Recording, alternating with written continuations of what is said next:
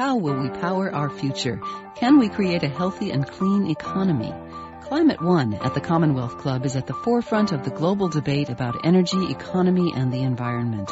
Bringing together the brightest and most provocative leaders of our time, Climate One is the place where big ideas get heard. With thoughtful and insightful discussions on policy, business, science, and culture, Climate One founder Greg Dalton gets to the heart of the matter. It's our future. It's time to come together. Welcome to Climate One, a conversation about energy, economy, and environment. To understand any of them, you have to understand them all. I'm Greg Dalton. King coal is on the rocks. A few years ago, it accounted for more than half of electricity in America. Today, it's about one third. Cheap, abundant natural gas is undercutting coal in the marketplace, and regulations on mercury and carbon pollution are catching up with the real costs of burning this dirtiest of fossil fuels. Coal plants and mines are being shut down. Many miners are retiring and new ones are not being hired. A recent article in Business Week called this coal's darkest hour. Overseas, it's a brighter story. China's imports of the black rock are soaring, and a recent report by the world's foremost energy authority said coal will challenge oil as the world's premier source of energy in less than five years. American coal companies and railroads want to get in on that action by building new ports in Oregon and Washington to export coal from Wyoming. Advocates say that will create jobs and economic growth. Opponents say that it's a foolish investment in dirty energy that will hurt human health and further disrupt the climate. Over the next hour, we'll discuss coal, natural gas, and powering America's future with our audience here at the Commonwealth Club in San Francisco. And joining us, we are pleased to have experts, three experts. Trevor Houser is a, with the Rhodium Group, consulting group in New York, and a visiting fellow with the Peterson Institute. Ross Macfarlane is a senior advisor with Climate Solutions, an environmental group based in Seattle. And Bruce Nilles is senior director of the Beyond Coal campaign at the Sierra Club. Please welcome them to Climate One.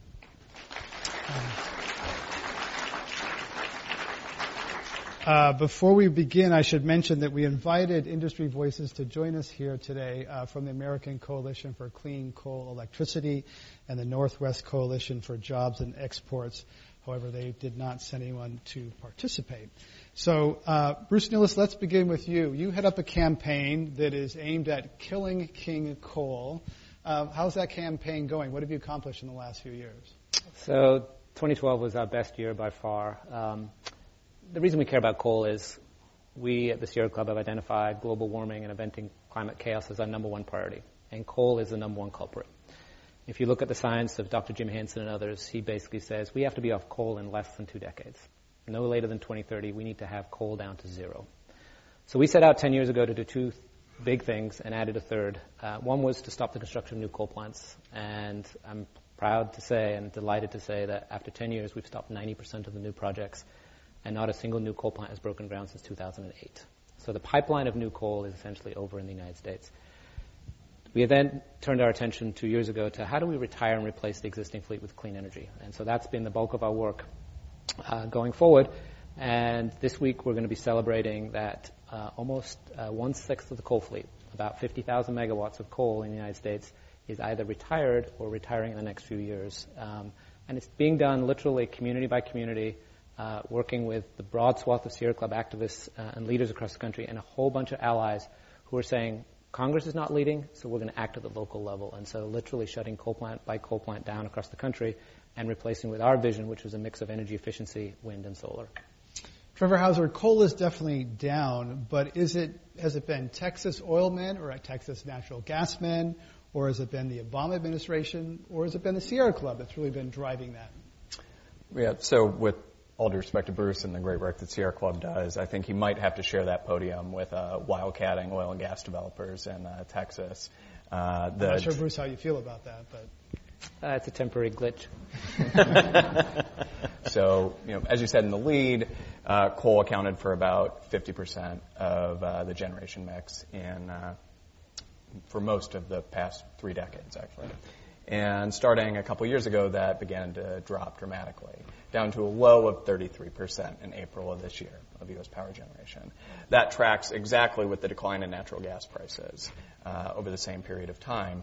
So in wholesale markets where power generators compete, to sell to customers, you see generators turning on or off, coal generators turning on or off, natural gas generators turning on or off, depending on what they call uh, the dark spread, which is the price difference between coal and natural gas. And so when we talk to traders uh, in the electricity markets, they're paying far more attention to the price of natural gas than they are to environmental regulations at this particular moment. Uh, over the past couple months, coal's climbed back a little bit because natural gas prices have gone up. So in September, coal's share of U.S. power generation was back at 39% from 33% in April because natural gas prices have strengthened a little bit. But isn't there a policy dimension that sort of if you're a coal company or a utility looking at the future of coal, you're going to place big bets, don't you have to think about the regulatory risk and the uncertainty, the kind of pressure that the Sierra Club and others are putting on? There is a, there is a cloud over coal. That's absolutely true for new generation, right? Okay. So when people are thinking about building a new coal-fired power plant, which is going to be a 30-year asset, then you really have to think what's legislation going to look like in the next 30 years, and there climate is a serious concern. Uh, it's also going to matter on the retirement side that Bruce was talking about. So the economics of natural gas have led to less generation from coal-fired power plants. But most of those plants haven't yet shut down. They're still available to be turned back on if those economics change. Uh, what regulation from the federal government, what environmental campaigns, uh, the impact that they'll have on that existing generation is to force closure of plants that recently have stopped producing just for economic reasons. Well, it's not actually quite true because we do a lot of work in places like Kentucky where there's a giant coal plant, 800 megawatts by any measure, fairly efficient coal plants built in the uh, 60s through environmental regulations that we have been very um, engaged to push and support at the federal level. That plant has to decide, do we put on a billion dollar scrubber to finally clean up our act, decades late, or do we retire? And so we have been in the Public Service Commission proceeding saying it makes no economic sense to put a scrubber on to raise rates for ratepayers in eastern Kentucky by 30%, you're much better off retiring that coal plant over the next couple of years and replacing it with a mix of clean energy. So those environmental regulations, and if you think about what was leading up to the election, we had a very vigorous discussion. And for the very first time, the coal industry took off the gloves and went after Obama hard with his war on coal,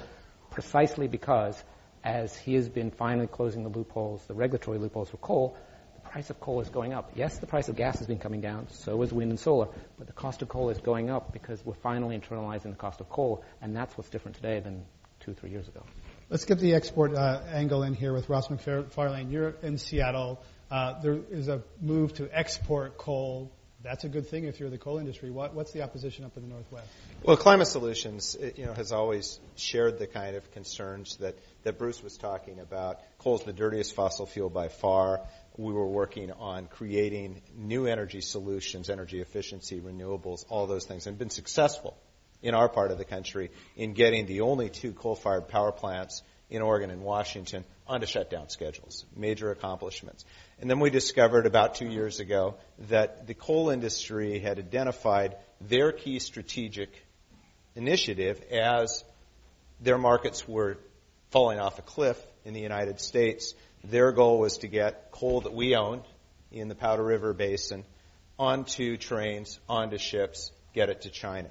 And we had to make a decision as climate solutions. We're primarily about yes, we're about accelerating new solutions, but we had to decide are we going to focus on those if it's just going to be a, a hood ornament on a giant growth of a big gleaming MV or a Humvee um, of building this new fossil fuel infrastructure, which is going to significantly impact local communities and is going to directly um, impact the climate, impact ocean acidification, impact all these other issues which are caused directly by burning the vast reservoirs of carbon. What we've been amazed by is how prominent this issue has become, how much support we've been able to grow. Um, we've obviously been involved in lots of campaigns along with our partner organizations like the Sierra Club. And it has been like nothing that we've ever seen with thousands of people showing out in very small communities as well as in places like Seattle, talking about very localized concerns, including the issues around shipping the coal through communities, dominating the use of the rail and shipping infrastructure, but also how that ties in to our community's desire to chart a new energy future to help areas like Asia develop a new energy future as opposed to investing huge amounts in the technologies of the past. suppose you're successful in blocking some of these ports in Washington and, and Oregon. I think you call it the thin blue line of, of California, Oregon, and Washington. Uh, those exports then may just go to Canada. They may go to the Gulf Coast, where uh, states are willing to export fossil fuels and happy to have dr- offshore drilling. Uh, I mean, you may not have any impact at all. They're fighting it everywhere. I mean, we're fighting it everywhere, and uh, but it's a lot easier to fight in Seattle than it is Louisiana. That, right? I, mean, I, mean, I would I would say in uh, there's also significant infrastructure constraints. British Columbia, for example, has been exporting coal, but primarily what's called metallurgical coal, which is much higher value and is mined locally in British Columbia. Um, there are proposals to get this thermal coal for that is, is lower value from the United States in larger amounts there. There's significant problems, infrastructure challenges in ramping that up anywhere near as much as the coal companies want. And there's a hugely growing local opposition, including the kind of First Nations uh, groups which are very powerful there and are working closely with the groups that are working in the Northwest. Uh, shipping it off other coasts uh, probably just doesn't make economic sense to fuel the area that we're most concerned about, which is the growing Asian economies. Trevor Houser, do you agree about the, the, the cost that, that, that the, won't that coal find a market somewhere? Uh, I so there's a question about how competitive U.S. coal is in Asia, and that's not entirely clear. There's points over the past decade where, had there been a rail link between Wyoming and the West Coast, that that coal would have been competitive, and there's been points where it wasn't competitive. Uh, to me, the interesting question is, you know, over the next two decades, if we build that coal export infrastructure, uh, from a climate standpoint, uh, how much will that change the price of coal in Asia? And how much will that increase Asian coal demand? So let's say we're exporting 100 million tons of coal. It certainly is not true that that will increase Chinese consumption by 100 million tons, right? So by increasing the supply, we could reduce the price of coal. That's the adding that's, more to the market. That's the question. So the so the, the you, if you're trying to figure out just how much will increase emissions uh, for uh, for uh, U.S. coal exports uh, to Asia, uh, then you have to figure out how much it changes the price. So let me use an example. If I go to a soda machine, you know, every day at lunch, and I buy a Coke, and the Coke costs a dollar, right? And then one day I decide to uh, try the Pepsi out. Pepsi costs 90 cents. It gets introduced into the vending machine, right? I have a 10 cent cost savings. Is that 10 cent cost savings going to make me buy two Pepsis? Or am I just going to stick with the one Pepsi, right? And pocket the 10 cents and use it for something else? At some level, I'm going to buy two Pepsis, except I live in New York and we now have laws that are, or if Bloomberg gets his way, we'll have laws that will prevent me from buying multiple Pepsis. You can buy the little uh, Pepsi bottles, just not the big ones. Right. Yeah. Uh, one a day. Uh, but, but that's a question from an economist standpoint, is how much will it actually increase demand versus just changing the price and Chinese power plants pocketing some of the money. That's important from a climate standpoint because uh, it determines how much emissions will increase. And climate's not the only environmental issue that we're concerned about here. I mean, one of the reasons that uh, Chinese uh, coal companies and power companies are interested in Powder River Basin coal, the coal that's produced in Wyoming, is because it has a very low sulfur content. Right? That's why it got developed in the U.S. When we passed the Clean Air Act, uh, that led to a significant increase in Wyoming coal production because it had lower sulfur than the coal that was produced in, the, in Appalachia uh, in China. So I used to work at the U.S. Embassy in Beijing, and they sent me to do all the things that nobody wanted to do, like go down coal mines and traipse around oil and gas fields.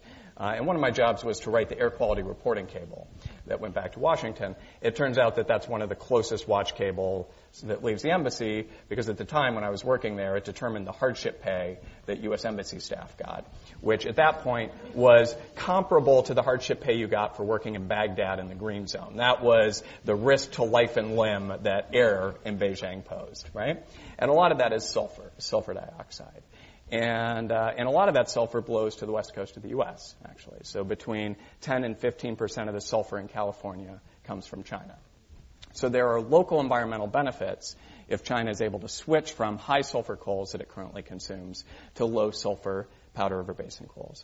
So as an environmentalist, the question to me is, how big is the risk from a climate standpoint versus how big are the benefits from a local air pollution standpoint, because both of those issues matter. If you're watching the press over the past couple days coming out of Beijing, they have had some of the worst air quality days in, in recorded history there. It costs the country $200 billion a year. There's 750,000 premature deaths each year from air pollution. That's not CO2. That's not climate change. That's, uh, that's uh, sulfur dioxide and particulate matter. And so you have to weigh those things. And so it's important to figure out just how much will that U.S. coal export quantity change. So Wyoming coal to China helps LA. Bruce Nilles, do you agree? Well, we're kind of missing the point here, which is we have a climate crisis. 2012 was the hottest year on record. And we are debating do we build out 20, 20 or 30 years of infrastructure to enable the burning of more fossil fuels at the very time the scientists are saying we need to shrink the consumption of fossil fuels. We in the U.S. have a tremendous opportunity and I would say a responsibility. We sit on the largest coal reserves in the world. We have 25% of all the coal in the entire globe. Much of the carbon dioxide in the atmosphere is also from us over the last hundred years. We have the tremendous opportunity to say to the rest of the world, we're going to finally do our part, lead by example, build more wind and solar, as we did last year, then we're building fossil fuels and leading by example. But we're also going to keep our coal underground and out of world markets. We are not going to enable the very behaviors that is causing hurricanes and a whole bunch of environmental problems around the globe. That's insanity. And whether it's one Pepsi or two Pepsi, you're still adding a lot of calories to a problem that's already out of control. So my point is simply, we're sort of missing the science. If the science is saying, as Jim Hansen said in his report today, we've got to cut 6% per year, the notion of dramatically escalating coal consumption out of the U.S. off land that belongs to you and I, these are federal lands, we're selling coal for a dollar a ton to the Chinese for 120 bucks a ton, there's something very wrong with this picture because we're essentially paying for our own demise. So to me, that's the critical question. Are we going to enable our destruction or are we actually going to say, President Obama, we need some leadership here. The planet is calling out for help. Question whether uh, markets and respond to uh, morals or respond to other. Yeah, Russ Macfarlane. Well, I wanted to um, just pile on to what what Bruce was saying. The key issue is building out uh, the infrastructure for massive increase in fossil fuels and for drawing down these reserves that, if they're tapped, are going to lead to an unavoidable climate crisis, unavoidable crisis in terms of our oceans, all sorts of other vectors. And it's not just folks like Bruce saying that, or folks like Bill McKibben or prominent scientist like Jim Hansen.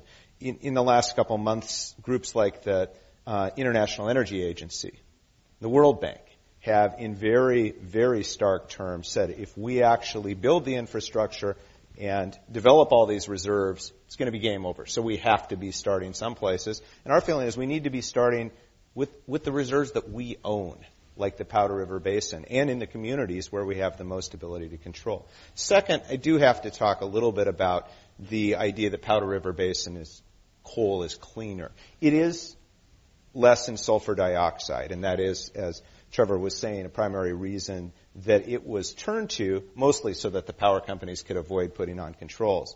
It has the same amount of carbon dioxide per BTU. Uh, it's huge in mercury, huge in other pollutants, which are also, there are a number of studies showing that the largest amounts of mercury and other air toxics coming to the west coast are actually coming from burning in China. And the kind of particulate pollution, which is the primary cause of the huge increase in respiratory diseases and other things that are crippling people in China, um, are again being contributed to directly, whether it's Powder River Basin coal or other coal that's being burned. There was a report by an economist at Stanford, Frank Wolak, who sa- says claims that actually exporting U.S. coal will raise the price and therefore actually reduce U.S. emissions because it'll make coal more expensive and, and, and accelerate the switching to natural gas. Bruce Nilles, you think that's true? Uh, I think we already have a strategy to drive up the cost of coal, and that is simply beginning coal to pay its fair share. Look, if you and I took a bunch of rubble out of our backyard and dumped it into a stream, into the bay, that would be a crime. If I'm in Appalachia and I blow the top of a mountain and put all that nasty mining waste into a stream, that's legal.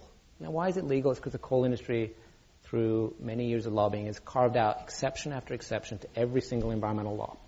What President Obama has been doing over the last four years, with a little pushing, without a doubt, is to begin to say, you've got to pay your fair share.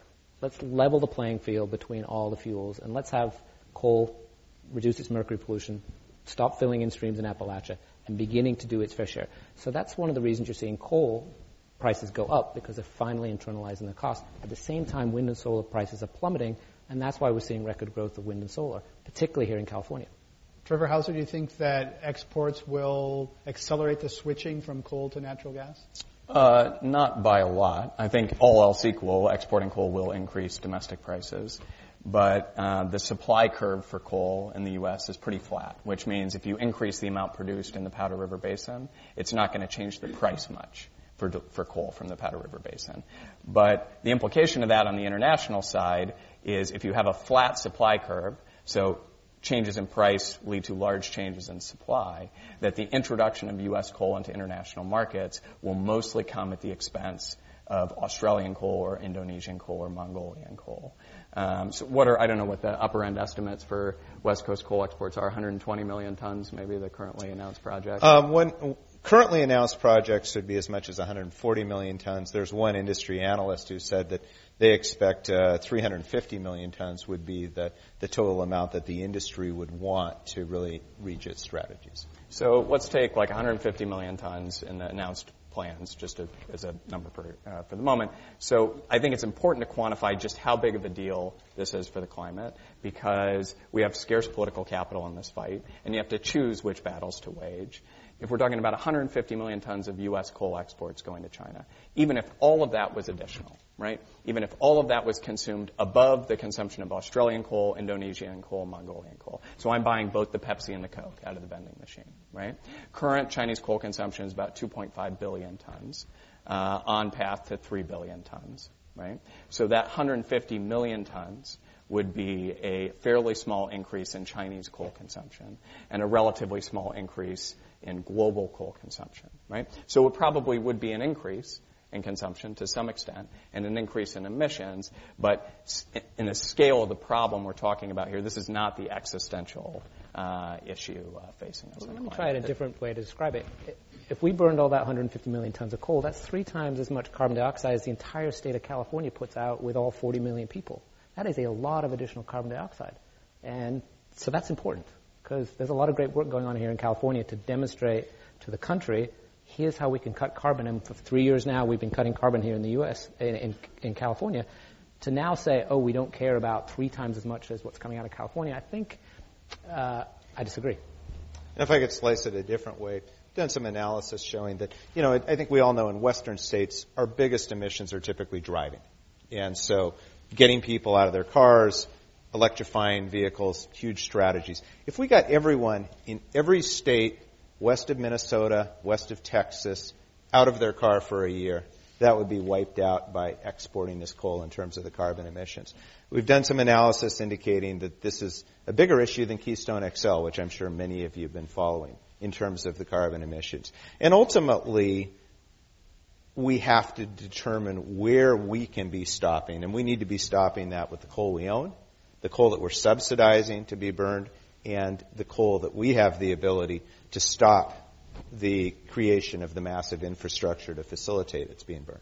Let's talk about some of the regional politics and economics of this. There's a lot of states that are off coal for the most part. California is. There's a few states, Wyoming, uh, Appalachia, that are very coal dependent. It's easy for us to say, well, yeah, you, you guys should suffer some burden because it doesn't affect us. So what's going to happen to the to the miners who are losing their job, to people in the coal industry? You're 50. What are you going to do? Get another job? That's real tough, Bruce Nilles. So. Um, Ross mentioned the example in Oregon and Washington. We spent two years working to put those two coal plants on a retirement schedule. It was very important to us. We do a lot of work with labor to demonstrate, look, we want to make sure this is being done in a sustainable and a way that is good for both the community and the workers. So in both of those examples, in Oregon and Washington, those coal plants are being retired over the next six to eight years, different schedule for each of the two. And there is a package of um, economic investments, a mixture of company investments and state investments that were critical to us to make sure that both the community and the workers are left whole at the end of the process, both with training and new investments in clean energy, but also making sure the community, which is getting some taxes right now from those coal plants, is made whole. So that is a very important issue to us because at the end of the day, Sierra Club, we have members in every single state. We don't parachute in, fix a problem, and then leave. These are community members who care desperately about what happens in those states, and getting this right is something we spend much of every day doing. And are there former coal miners who have new jobs today in another industry? I will concede that the issue of coal mining, particularly in Appalachia, is the toughest issue we've wrestled with, and here's why. If you're in uh, West Virginia today uh, and you turn on the radio, you will hear about Obama's war on coal, and it's 24/7 coal, coal, coal, coal. The late Robert Byrd, Senator Robert Byrd, had the courage and the stature to stand up and say, you know, coal's been good for West Virginia for decades, but this coal is actually going away. And the truth is, says the Energy Information Agency, that coal in Appalachia is likely going to decrease by about 60% in the next four years, regardless of what the Sierra Club does, because the seams are getting too deep and too expensive to get out of the ground. So they have to start planning for the future. And we are saying, let's start going. Let's start talking about investments in solar, investments in wind. Let's get West Virginia thinking about the future. And right now, there's no political leadership in that state to have that conversation. So we are struggling, I will concede, in, in West Virginia in particular. And it's because the coal industry has such a lock on politics that no one has the courage after late Senator Robert Byrd left, and arguably Rockefeller a little, but now he's leaving too, to stand up to the coal industry, say, stop your scare tactics, and let's talk about the future of West Virginia that's a future beyond coal but they're not ready to have that conversation yet. And, and, I think if we're talking about jobs and coal, we need to also focus on first, coal is near the bottom of any list of where investments will produce jobs and specifically high paying jobs. Uh, it's highly mechanized, both the mining and also the export and the other steps. So there's very few direct jobs that are created per millions of dollars of investment.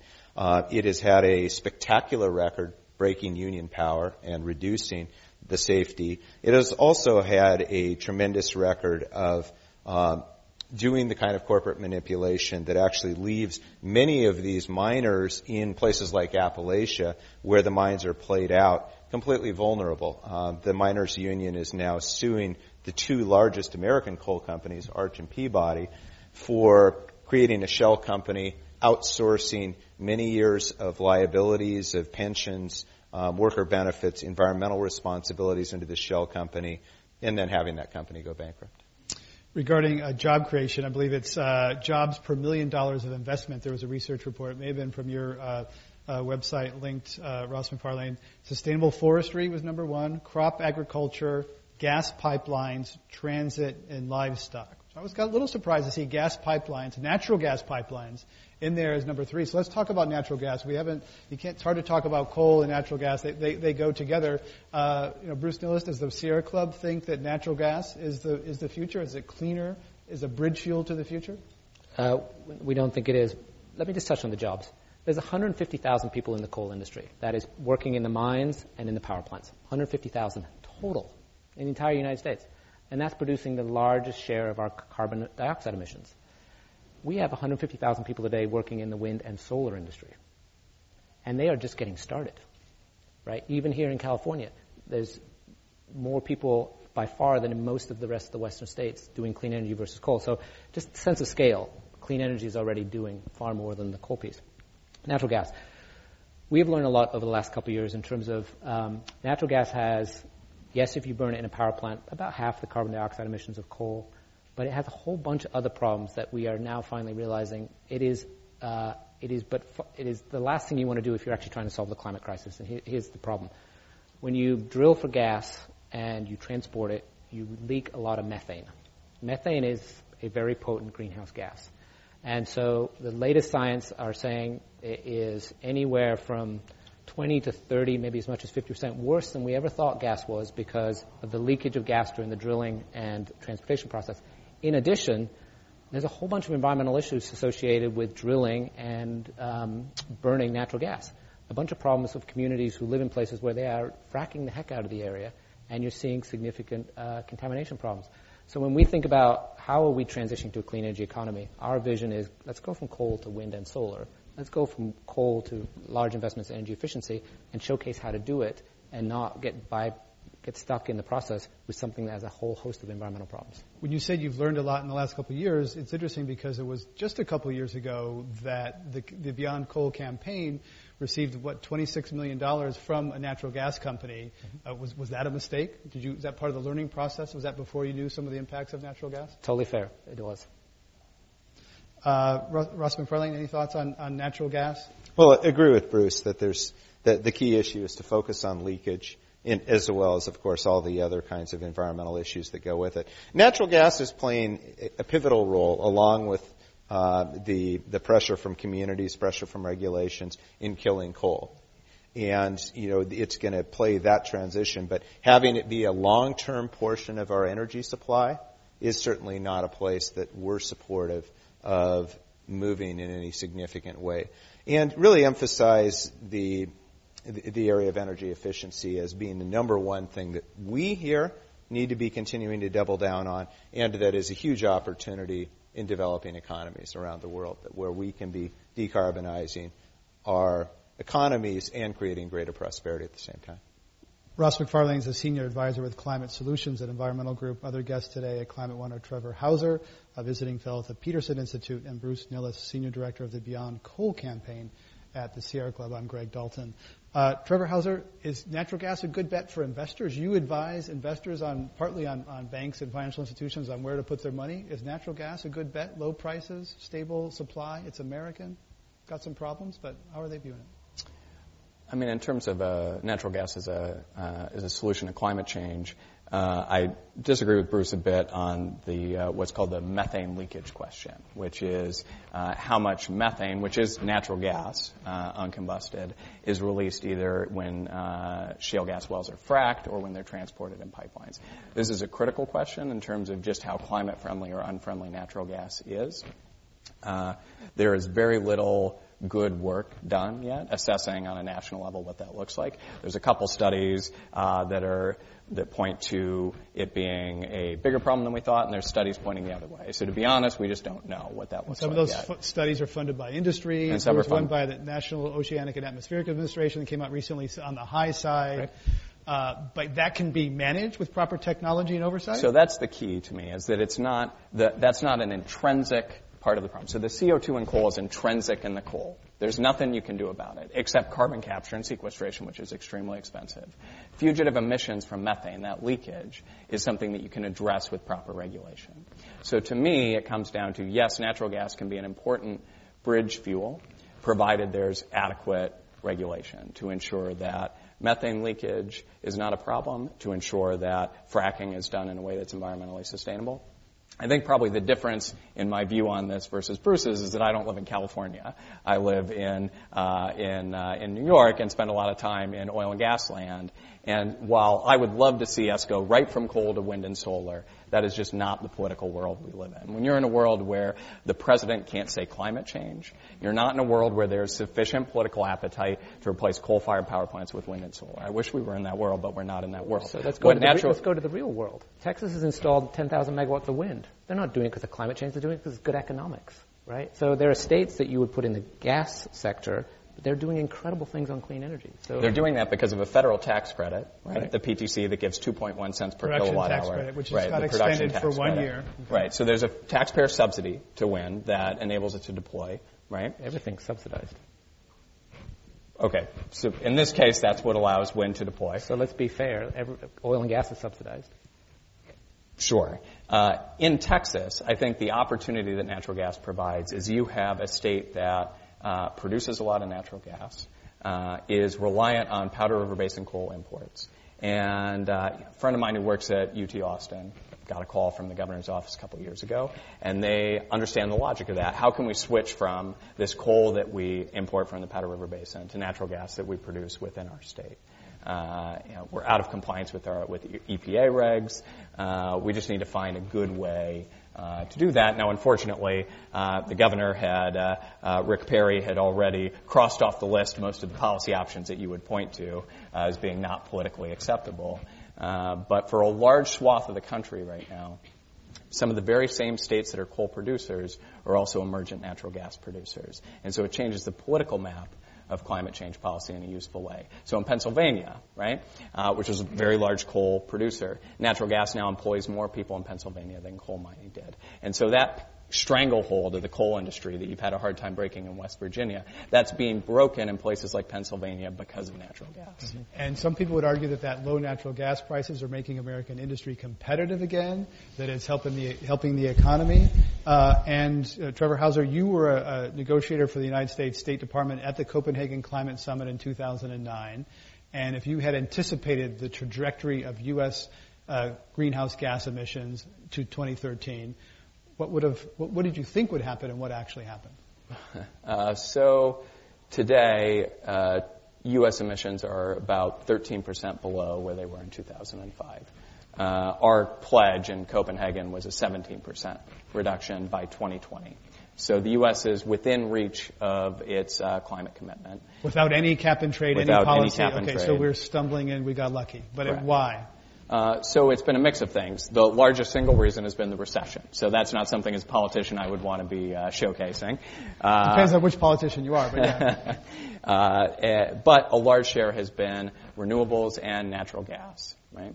Uh, so renewables in the transport sector, renewables in uh, states like California with good state level incentives uh, for renewable deployment, and the large switch from natural coal to natural gas that we've seen over the past year or two. And, and on natural gas, Ross Macfarlane, some people want to export natural gas. Would people in the Northwest, Oregon, Washington, would you be opposed to exporting natural gas to Asia? A lot of people want to do that through British Columbia elsewhere. There are very active opposition campaigns. Ironically, two years ago, there was a major push to build these large liquefied natural gas import facilities along the Columbia River and Coos Bay, other coastal communities.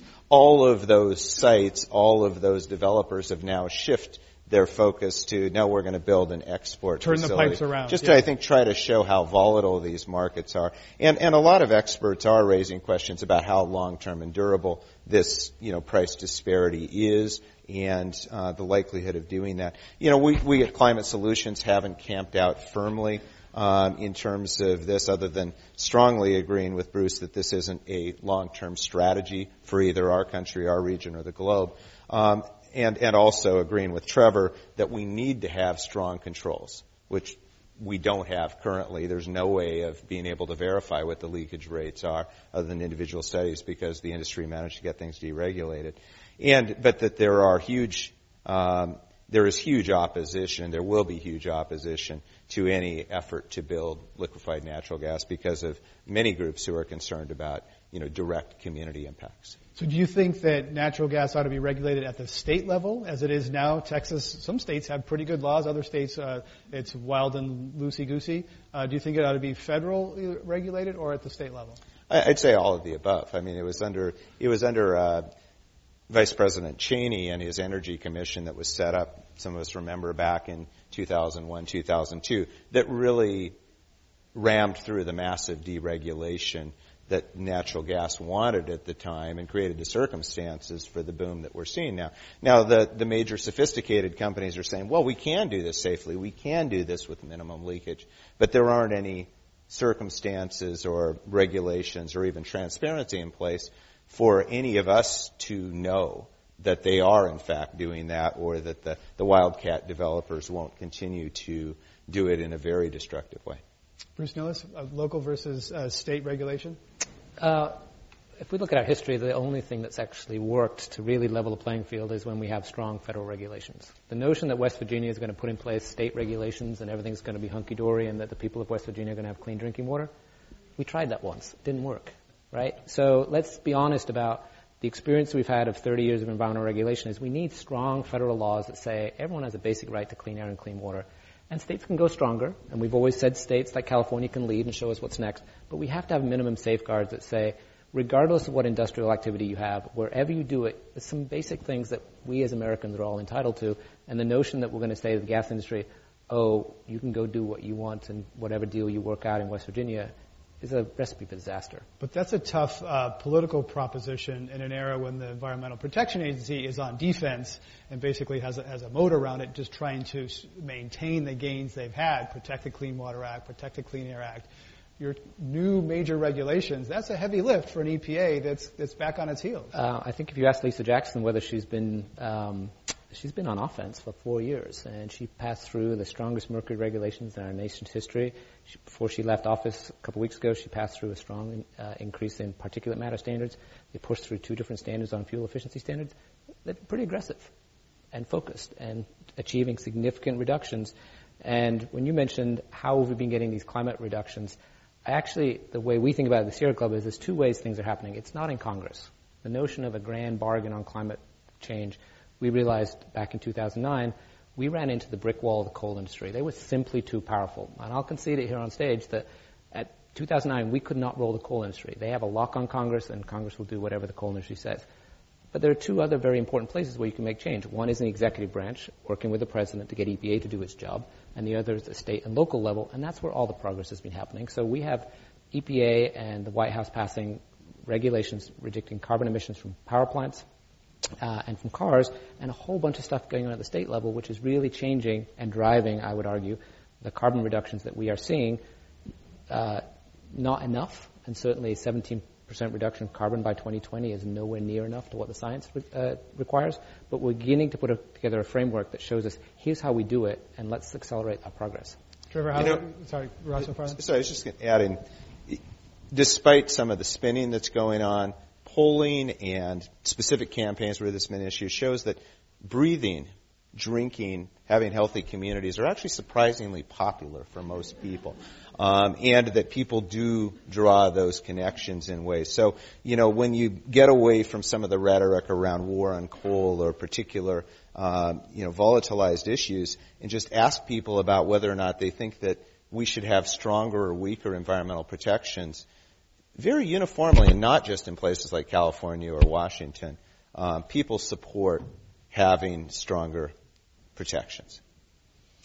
We're going to uh, invite your participation and put a microphone up here and encourage you, uh, if you're on this side of the audience, please go through that door and the line forms with our producer, uh, Jane Ann, right there. Uh, we welcome your participation. That's what this is all about, uh, and invite you to come up with uh, one one part question or comment. if you'd like to read a sonnet, uh, I'll jump um, jump in. No filibusters. No, no, filibusters. Yeah, we have filibuster reform here. Uh, so un, until uh, that uh, gets going, we're talking about coal and clean energy at Climate One at the Commonwealth Club. Our guests are Trevor Houser with the Rhodium Group, Ross Macfarlane with Climate Solutions, and Bruce Nilles with the Sierra Club. I'm Greg Dalton.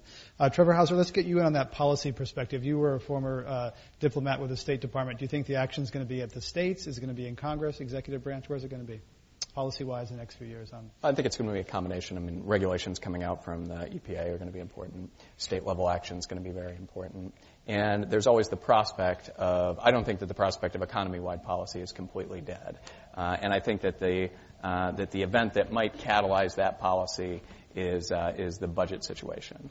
Uh, that we face. Uh, you know, reasonable adults would agree that we're not going to address the debt just through tax cuts uh, or through tax increases, we're not going to address the debt just through spending cuts. That there's going to be some combination of increase in revenue and some combination of reduction in spending that's required. If you talk about something like a carbon tax in isolation, and you put it to the American people and say, would you support a carbon tax? Very few people are going to support it, right? Because who likes taxes? If you start talking about a carbon tax relative to other sources of revenue, like raising the Medicare and Social Security retirement age to 68, or imposing a 1% uh, tax on millionaires, those types of things give you the same amount of revenue that a carbon tax would. Suddenly, a carbon tax starts to look a little bit more attractive. And uh, if the European experience over the past few years has taught us anything, it's that when you hit a fiscal crisis, what seemed politically impossible yesterday seems politically inevitable today. And so I think, given our uh, fairly precarious fiscal position going forward, uh, that it's dangerous to rule out some fairly aggressive national policy. And it has a lot of support among some very conservative per- circles who like the idea of taxing bad things, coal, uh, fossil fuels, and not taxing good things, jobs, etc. So it may have some legs. Let's have our audience question. Welcome, sir. Thanks. Yes. Um, I'm Gavin Purchase from the Climate Works Foundation. Uh, questions really to Bruce, but to all of you. We've got a sixth of the coal fleet already the current regulations that are in place make maybe a third vulnerable that we can get offline by 2020. How do you get the rest? So to me, um, the economics of coal changing in the last couple of years has been one of the most exciting things in the decade I've been doing this work. We are seeing wind development in a state like South Dakota, which everyone appropriately thinks of as a very red state, and there's not a lot of discussion at the state legislature about solving climate crisis. Today, they're about 30% wind power just quietly going about building wind turbines, adding in a ton of clean energy. And to me, when I think about why does that happen, yes, there's subsidies for wind, but there's also subsidies for everything else. But it's also because the economics of the alternatives are worse. And as we know here in California, being on the cutting edge of clean energy technology, all those prices of wind and solar are coming down. LED light bulbs are coming down. All the good stuff is coming down. Price of coal is going up. A variable is the price of natural gas. I think anyone will bet at some point it's going to go up. And so the question is, how do we position ourselves in the next couple of years, getting the first third of the coal fleet offline, which is what we are trying to do by 2015, and then really set it up so the rest of those coal plants, which are now fully internalizing all the costs of environmental compliance, uh, are simply being outcompeted in the market space because clean energy is coming in much cheaper and essentially disrupting that old way of doing business because it's too expensive. Michael Bloomberg gave the Sierra Club $50 million to fight coal. Why did, why did he do that? Um, that was a nice grant. Um, uh, it was better than that natural gas one. Yeah. Um, so Mayor Bloomberg, as you know, has been fighting a bunch of things, including um, large sodas, but really cares about public health, and has been, like us, has been very frustrated at Congress not addressing what are what in his views as a moderate Republican or as independent. He says these are things we as Americans can all agree on, and so he's been working on guns, on tobacco. He's been willing to pick fights with some very powerful industries. He came to us, or we actually went to him a couple of years back and said, look, we have a very measurable human health crisis associated with coal mining, burning, and ash disposal. We can tell you that there's 13,000 people a year dying. There's about a million people ending up in the emergency rooms from asthma attacks. There's all these measurable health consequences of our current reliance on coal. About 100 million Americans in cities where it's unsafe to breathe, a lot of it coming from coal. We have a campaign that we believe we can get a third of the coal fleet retired, rest of it to clean up its act in the interim, and ultimately get it all retired. And he put us through a very rigorous process um, uh, with some of his staff to demonstrate how we could do this, uh, literally working state by state. And he made a big bet on us uh, two years ago to say, I'll give you a four-year grant to um, go forth and see if you can in fact do it. And I'm delighted to say we're almost halfway there, uh, two years in. Let's have our next audience question. You're welcome. Thank you very much for an interesting evening. Um, Gary Latcher from the Loma Prieta chapter of the Sierra Club. Uh, carb- carbon soot has been uh, described and mo- actually today was announced in an article as a major cause of uh, climate change. I wonder if you could comment on what fraction of that might be coming from coal. Is that black carbon? Yeah. yeah. Like uh, I don't know the Trevor exact Houser? numbers for black carbon.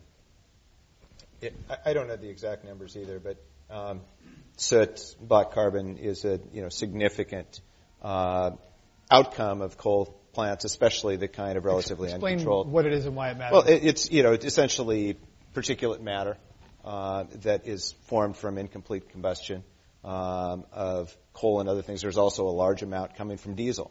So, uh, you know, the transporting of this coal huge distances will be contributing to that. And it can and land on ice fields and so, attracts heat, which accelerates the melting. Exactly. And so these are all just, you know, cumulative kinds of impacts on top of the basic carbon dioxide impacts, which are overwhelming in themselves. Let's have our next question. Welcome. Hi. I'm Amanda Joy Ravenhill. I teach at the Presidio Graduate School here in uh, San Francisco. And I'm curious about what you find to be the most promising technologies to draw down carbon from the atmosphere. Trevor Houser? Uh, trees. Yeah and not cutting them down. Planting more of them? Uh, yeah, planting more of them, absolutely. Bruce, Bruce Nilles? Harvesting coal plants? Harvesting coal plants? Um, I was being facetious, but. I mean, there's a ton of very exciting work going on. Forest being one, restoring prairie soils. I mean, there's a bunch of things to help, from a landscape level, really pull carbon out of the atmosphere.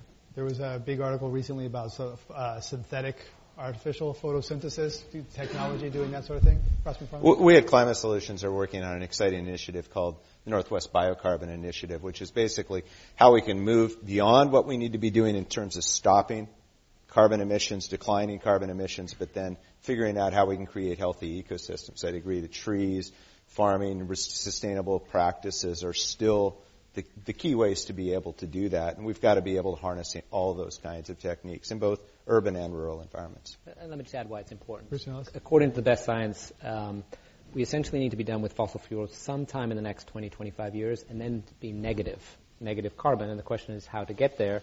And there's a lot of very exciting ideas, um, as was just described, about how you better manage the landscape so that it's absorbing out, uh, carbon out of the atmosphere. But essentially, we need to stop making the problem worse in the next uh, couple decades and then actually begin to pull more carbon out of the atmosphere, which is very exciting work. And you're confident it's going to happen? Uh, we have to make it happen. Yeah. yeah. Yes, sir. Welcome. Hi, thanks for a very interesting discussion. My name is Nate Aden. I'm with the World Resources Institute in Washington. Um, as everyone here knows, the EU has been pretty far ahead of the U.S. in climate policy and energy policy overall. However, for the past couple of years, uh, coal has been skyrocketing there. This year, it's been increasing at an annualized rate of about 50% in some countries. Um, also the largest, you know, everyone likes to talk about U.S. exports to China, but actually the largest export destination for U.S. coal is the Netherlands for 2012 and 2011. I'm wondering if the panelists could comment on what went wrong in the EU and what's going on there, because the EU ETS, the idea was that when this happens, the price of carbon would go up, but it's been very low for the past year, regardless of rising coal use. So ETS being a, a carbon market in, in, Europe, what's what's wrong with Europe? Coal, and this is a very good point. Thank you. Coal is really surging uh, internationally, maybe on its uh, on its knees in the United States, but internationally it's a different story. Bruce Nilles? I would urge you to dig below that story because there's actually a couple of fascinating things going on. So I actually grew up in England, and the story was England's increasing its coal use, which is in part was true because gas prices were up but it was also because they have a rule in Europe which is to phase out their coal plants, and they had a certain amount of hours in which to operate before they had to retire. And they're essentially, the last two years, been running them full out to use those hours up, and now they're shutting them down. So I think what's important in all this is what's the trend? And the trend is not, at least long term, that coal use is going to go up in Europe. It's actually going down. Now, Eastern Europe is a different story, but at least in the Western Europe part, mm. indications are that it's just a short-term phenomenon because of the way they set up the program that they're running these coal plants before they ultimately shut them down. But wasn't there also some uh, things in Germany went from nuclear and they went to coal after they shut down nuclear pretty fast after Fukushima, and coal replaced it. Yeah, uh, primarily you can blame the Greeks. I mean, it's you, you have a cap and trade system, which means you set a cap for overall emissions, and then you know if uh, emissions are below the cap, then you can burn whatever you want. From an economist standpoint, that's fine. You should be setting your cap at where you want emissions to be, and then you let the market determine what's profitable to burn.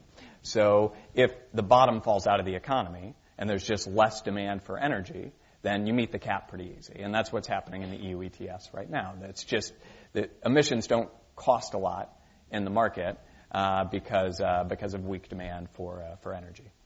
I'd only add I spent a lot of time reading coal industry publications and even the very folks who are very bullish on coal see the EU growth as being a short-term phenomenon for the reasons that both Trevor and Bruce were describing.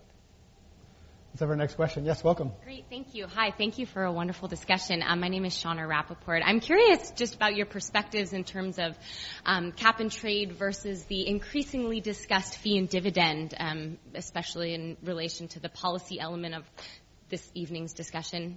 Curious about your perspectives on both who'd like to tackle that and define what fee and dividend is?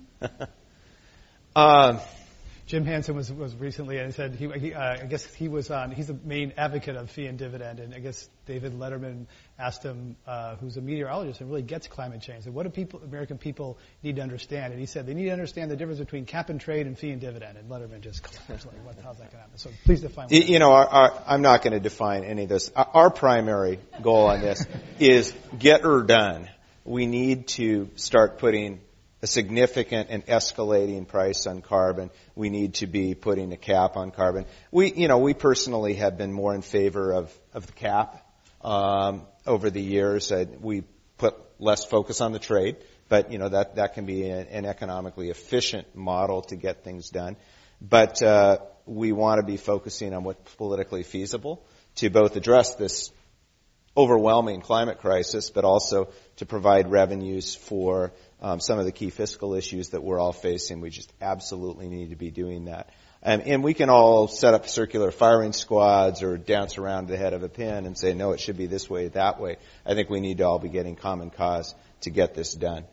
But there's a big difference between, uh, Trevor Houser, you talked about uh, carbon tax being part of a fiscal solution, which means more money coming into the government. Right.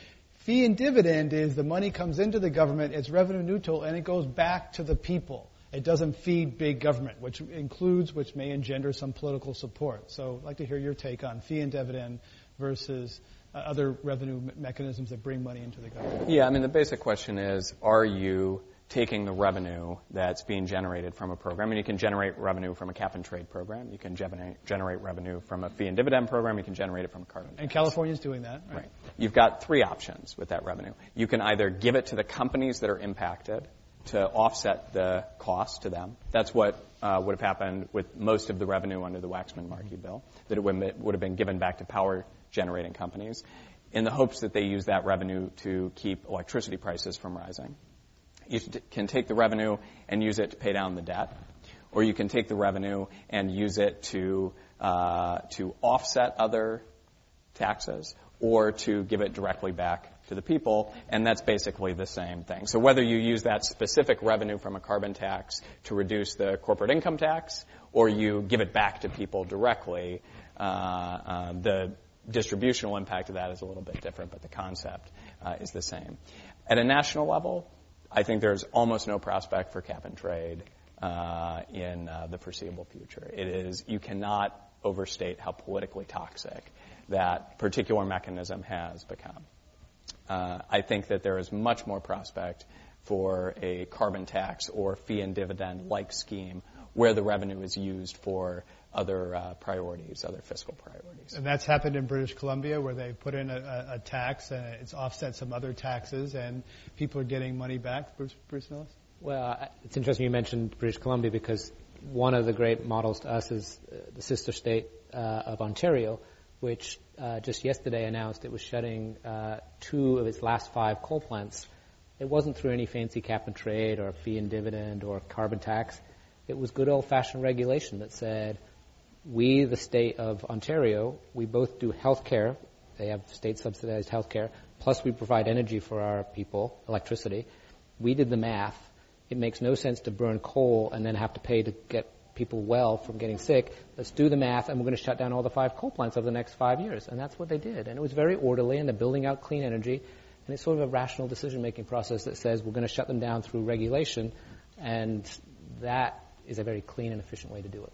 And the United States federal government has parts of the government that are charged with uh, getting money from leasing public lands for fossil fuel extraction, uh, and other parts of the government that are charged with uh, addressing the consequences of doing that. So let's talk about the leasing aspect and how you think that's subsidized uh, very cheaply. The U.S. taxpayers are not getting a good deal.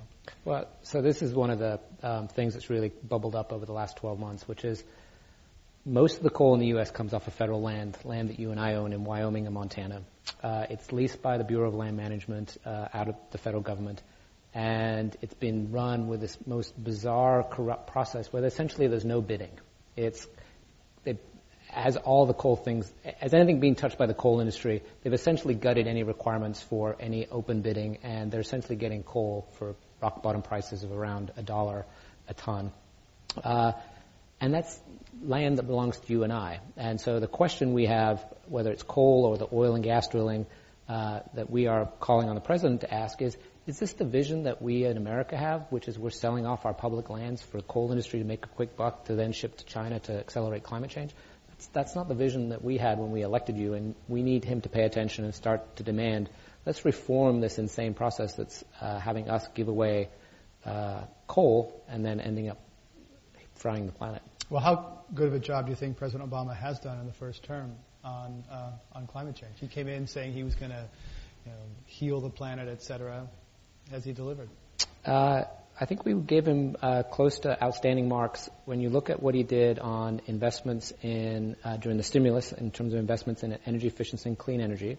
And he appropriately says during his four years we doubled the amount of clean energy installed in the United States, which is true. Um, so we had the largest investment in wind and solar ever uh, over the last four years.